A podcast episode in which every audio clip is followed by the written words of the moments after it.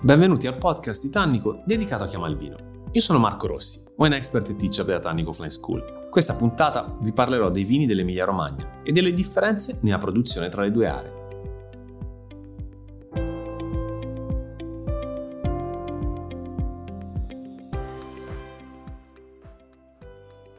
Emilia Romagna, soltanto pronunciare il nome della regione ci fa venire immediatamente il sorriso, un po' perché è evocativa, quindi ci fa subito pensare alle bellissime spiagge romagnole o alla incredibile cucina proprio emiliana.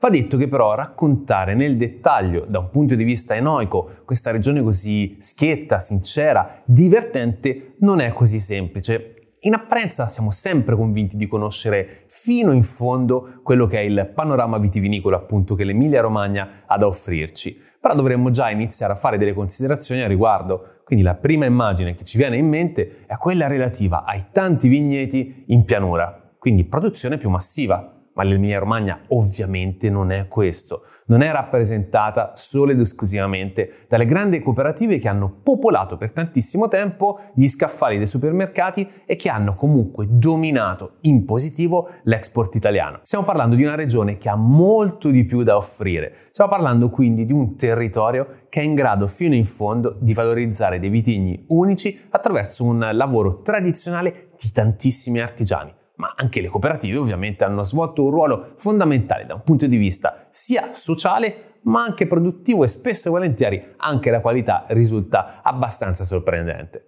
Va detto che però la sfida più grande forse è cercare di iniziare ad avere un uh, focus più interessante sulle differenze tra Emilia Romagna. Ora non vogliamo fare divisioni politiche, però va detto che l'identità dei due territori, delle due sottoregioni, cerchiamo di identificarle in questo modo, sono molto differenti tra di loro. E infatti quando parliamo di vino lo vediamo già, addirittura nei vitigni, negli stili produttivi, in quello che appunto i due territori hanno da offrire. Quindi qual è il modo migliore per andare ad affrontare l'Emilia Romagna?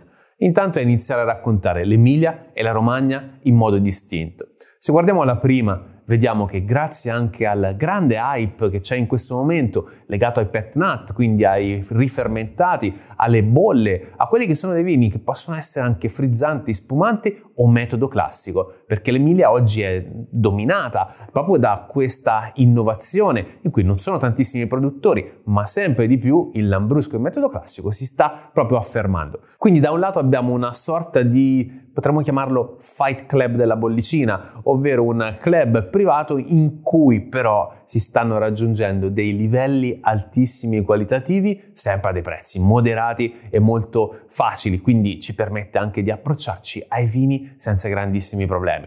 Quindi abbiamo un mondo in cui il Lambrusco, per intenderci, è diventato famosissimo ed ha suonato la carica e la riscossa. Dall'altro lato non abbiamo la, il brio, la frizzantezza chiaramente che distingue l'Emilia. Se parliamo di Romagna potremmo vedere e potremmo identificare proprio attraverso questo yin e yang il concetto di bianco e di rosso o nero se vogliamo. Quindi stiamo parlando di Albana e di Sangiovese che rappresentano proprio l'anima stessa della Romagna in versione ferma, quindi abbiamo già una differenza molto sostanziale. In più la Romagna tende a essere più generosa, più abbondante proprio nell'espressione del vino. E la tradizione è molto differente, anche questo va proprio sottolineato. Quindi come possiamo raccontarvi in dettaglio una regione che comunque al suo interno ha due anime così diverse? La cosa migliore appunto è dividerle e cercare di andare a sviluppare una, con attenzione un focus dettagliato su ogni vino che ci ha saputo raccontare fino in fondo il territorio. Infatti prendendo l'Emilia andremo a fare un focus introduttivo su quelle che sono le caratteristiche territoriali. Cercheremo andando da sud fino a nord attraverso la via Emilia, quindi questa direttrice, questo vettore che poi taglia l'area a metà di andare ad individuare quelle che sono le zone più briose e frizzanti. Partiremo da Bologna con il Pignoletto, saliremo quindi nella zona di Modena, Reggio e Parma per andare a raccontare quelli che sono i segreti della spumantizzazione in Charmat, col metodo ancestrale, ma anche col metodo classico, quasi sempre dell'Ambrusco. Finiremo per toccare la provincia di Piacenza e scoprire comunque sia anche lì un vino frizzante, divertente, ma devo dire anche molto simpatico, un po' rustico a tratti.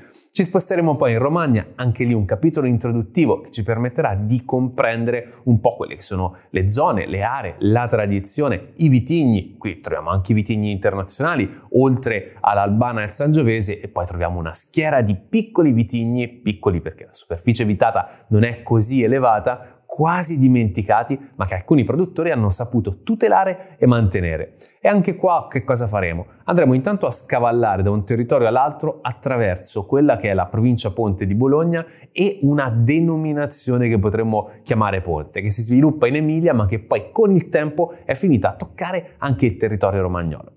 Poi faremo un focus specifico sul Sangiovese di Romagna e poi sull'unica DOCG romagnola che è appunto rappresentata dall'Albana. Il nostro obiettivo sarà quello di andare a tirare un po' le somme su quelle che sono le prospettive della regione, su quelle che sono le prospettive dei vini regionali e di come sapranno nei prossimi anni conquistare fino in fondo non soltanto la critica, ma anche i palati dei tanti appassionati di vino che stanno, non in questo momento, ma che generalmente popolano le tante osterie e i tantissimi ristoranti, vuoi dal Mediterraneo fino a quelle delle campagne interne emiliane.